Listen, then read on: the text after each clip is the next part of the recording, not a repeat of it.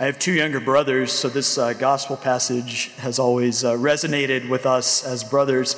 I see a lot of families, and I'm sure here today, and I'm sure that many of us can relate uh, to that statement if your brother sins against you, uh, you go tell him his fault all the time, right? That's, uh, that was a very common experience for me and my brothers. Um, most of the time, though, it wasn't the way that Jesus would have told him. Brothers and sisters, our culture, on the one hand, values uh, greatly tolerance and kind of niceness. Niceness is, a, is almost a virtue for us, which has its place. Uh, it also, on the other hand, rejects many things and is very intolerant in other ways. Consider the phrase, for example, in support of the niceness or tolerance culture you do you. If you don't have something nice to say, don't say anything at all. All of these are so widespread that we have to admit that, at least in my generation of millennials, they basically become tropes and jokes among many young people. Now, we want, as Christians, make no mistake about it, for people to be kind to another one, to one another. We want people to be tolerant of one another. But I fear, brothers and sisters, that sometimes we mistakenly think that kindness towards another person means tolerating without any judgment all of their actions. Our culture teaches us that to be a friend, to be a loving person to another, means that we must unquestionably accept everything they do as good. And this simply, to put it very simply, brothers and sisters, is not a biblical picture of what it means to be a friend. It's not what Christ does for us, and He is our best friend, as we've talked about. And it's not what He calls us to do for one another. And in the face of that culture, Jesus in the gospel today presents us with a very challenging command. At least for me, it is. If your brother sins against you, go and tell him his fault. Go and tell him his fault. Such a command means that Christ assumes a few things that are very at odds with our kind of common way of thinking. First, that there is such a thing as sin. Objectively speaking, there are things that you and I do that are sinful. Second, this command means that you and I have to judge that our brother has sinned against us. And we don't like that word, judgment. In fact, some will say that Christ elsewhere tells us, which is true, it does say this in the gospel, to not judge lest we be judged. And it would suggest that to suggest that Christ is contradicting himself here. But he's not. You see, here in this gospel today, Christ is commanding us to judge the action of our brother or sister and be very clear about this distinction. To judge the action that we can see and not to judge his intention, the state of his soul, not whether he or she is worthy of mercy, nor even what punishment that person should receive. Third, and probably most contradictory to our culture, it assumes, Christ's command today assumes that telling someone that they did someone, something wrong, far from being sinful, could actually be a praiseworthy act, a virtuous act, an act of charity. See, he himself, Christ himself, he commands us to do what he did, right? That's the, the, the model for us as Christians is, is Christ's life. And so he commands us to correct our brothers and sisters, just as he himself rebuked those who sinned against him and against his father. Think about in the the temple when he drove out the money changers, or last week in the gospel when he tells Peter, Get behind me, Satan. Christ doesn't mince words, and it might appear to our modern way of thinking that therefore he was unkind or not nice to those folks. But he was always charitable. Christ, when he rebuked, he did, be, he did it because he loved the person. And that's our call as well, brothers and sisters. You see, a man's sin, a man or woman's sin always carries with it a multitude of evils, right? We see this from the very beginning. Right? What happens when Adam and Eve sin? Well, they, their relationship with, with God is broken off. The relationship between them as a human community is broken. And even within themselves, they find this brokenness where the, they desire things, in the words of St. Paul, that they know they shouldn't do. But we can principally kind of divide these effects in one way into two different areas. Sin hurts the community, right? It hurts the body of Christ, and it hurts the sinner. The latter is more significant than the former in a, in a sense. The one or the community who is sinned against, he loses something temporary and passing perhaps of great worth, and I, I make no mistake about that, but not of ultimate worth. However, the one who sins, the one who sins grievously, loses something even greater. He risks losing eternal life. Because sin has two effects, one towards the community and one towards the individual sinner, there's two different remedies for sin in God's plan. Regarding the harm done to the community, we pursue justice. Justice seeks the common good in community. Now, this is related to, but not identical with the good of every individual. individual. Justice, strictly speaking, isn't concerned with the rehabilitation of the sinner, but rather that the common good be preserved.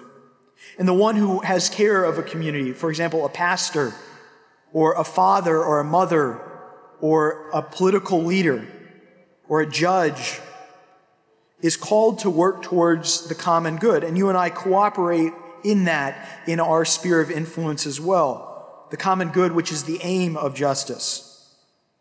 It's not wrong for us as a society to punish uh, someone who has harmed the common good of society and to reward those that support it. However, what Jesus is talking about today in the gospel is not so much a pursuit of justice, though it's not opposed to it, but the action of charity, which motivates fraternal correction, as Christ describes today in the gospel. Christ proposes that charity has to be the, the basis of our actions when we correct another person one on one. Charity or love always, it always seeks the good of the other person as other. And that has to be, brothers and sisters, for you and for I as Christians, that has to be the basis for admonishing or correcting a brother or a sister who sinned against us. Note that difference, right? When we fraternally correct someone, what Christ is calling us to today in the gospel, we don't correct in order to punish or to take vengeance or to gain satisfaction from another. It's not an indulgence of our passions. Rather, we do so because we know that it's the right thing to do for the other person's sake. Justice in community is extremely important, but fraternal correction is not primarily justice seeking. Rather, it seeks the good of the individual, the one the lost sheep, the, the prodigal son, the, the, good, the, the, the man who was attacked by robbers and helped by the Good Samaritan. Think of these things. It's always the one. Christ always goes after the one, and he invites us to do that same thing. We, brothers and sisters, when we engage in fraternal correction, we want our brother or sister to change not for our sake, but for their sake. The way that Jesus wanted Peter to change, not for his sake, but for Peter's sake. The way that Jesus Christ wants you and I to change, wants you and I to repent, not for his sake, but for our good. This is what it means to win our brother or sister over. The goal of fraternal correction is to win the brother, to bring him or her back into communion with Christ. See, it, it even flows from that beautiful parable of the prodigal son. The older brother is admonished because he should have been looking for his brother. The father himself goes out to look for the younger son. And The older brother refuses. He refuses to go look for the younger, even once the youngers come back, to bring him back to the father. It's therefore a very serious duty for us, brothers and sisters, to admonish the sinner. Spiritual work of mercy. In fact, St. Augustine reminds us if you would neglect this, you are worse than the sinner himself he has done an injury, and by doing an injury, has stricken himself with a grievous wound. Will thou regard, disregard your brother's wound? Will you see him perishing or already lost and disregard his case? You are worse in your silence than in his reviling. Therefore, he says, then when anyone sins against us, let us take great care, not for ourselves, for it is a glorious thing to forget injuries. Only forget thine own injury, not thy brother's wound. Now, brothers and sisters, a few practical things here. We're not obliged to correct every person in the world. That would be impossible, first of all. There's a certain prudence to the statement that we should mind our own business, right? We're not called to be the watchdog of other persons' behaviors that don't concern us. This all too often happens on social media or in the news, right? Thomas Aquinas, summarizing the thought of St. Augustine regarding fraternal correction, he writes that the danger of becoming too concerned with the negative behavior of, of others is that we should become spies on the lives of others and lie in wait, seeking the fall of the just one. So, who then does Christ call us to correct in their sins? St. Augustine tells us to care for our brothers and sisters by correcting what we see, what comes into our field of vision. That is, what we know with moral certainty could be harmful to another person's salvation to a person that we have a relationship with, family member, our friends.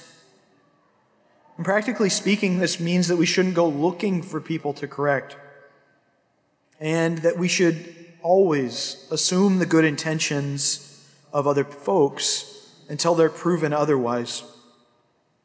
We should also only correct those, says the wisdoms of the saints, whom we sincerely believe that it will have a positive impact upon. Even if a person has harmed us, it often does no good to correct them and if they're unable to hear that correction. If we're likely to be misunderstood or the person is not in the state of mind to receive the correction, we're better off delaying it. Parents, you know this quite well. If your kid has done something wrong, and they're angry or emotional, sometimes you have to say, go to your room, right?